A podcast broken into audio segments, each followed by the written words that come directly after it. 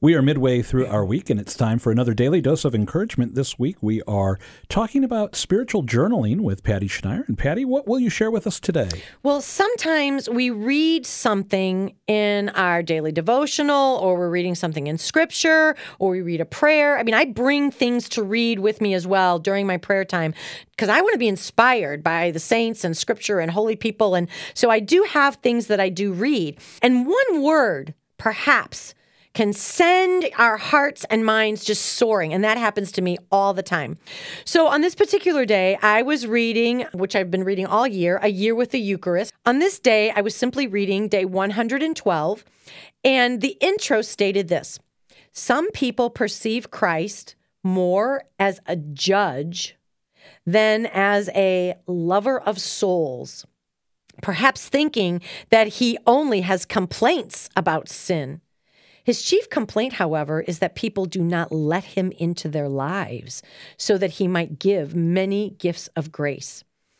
And that's from Father Paul Jerome Keller, who wrote, who compiled this year with the Eucharist, and he always writes the intro. And then he quoted a passage from St. Faustina's diary, all about our Lord's desire to unite himself to souls and the graces that he wants to give as this lover of souls. Okay, so here is what that little reflection prompted me to write. I love the phrase and the title, Lover of Souls. That is who you are. Jesus, you are the lover of my soul, and your love is personal and passionate. I know firsthand that you do lavish grace upon grace upon grace if we just open our hearts to receive you. Jesus, increase my receptivity that is the key to holiness and union with you. It's the key to everything. I want to be so open to your love and mercy so that you penetrate the darkest places of my soul and inebriate every cell of my body.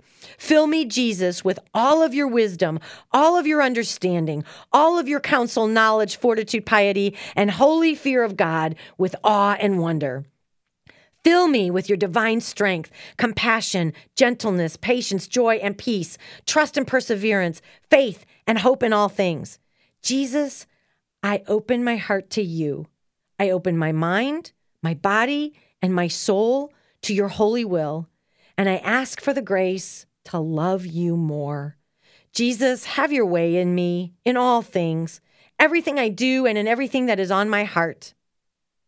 That was my journal entry just one word, one phrase, lover of souls. And I just started thinking about how Jesus really is the lover of my soul. And what does that mean to you? What does that mean to me? So here's a journal starter for you today. What is one of your favorite names or titles of Jesus? And then what does that mean to you? For me, it's the lover of souls. Sometimes when I journal, my entries start to look like one of those word clouds where I'm just writing down phrases or sayings, or in this case, titles of our Lord. And then that happens that one thing sticks out and the rest of the journal entry fills itself.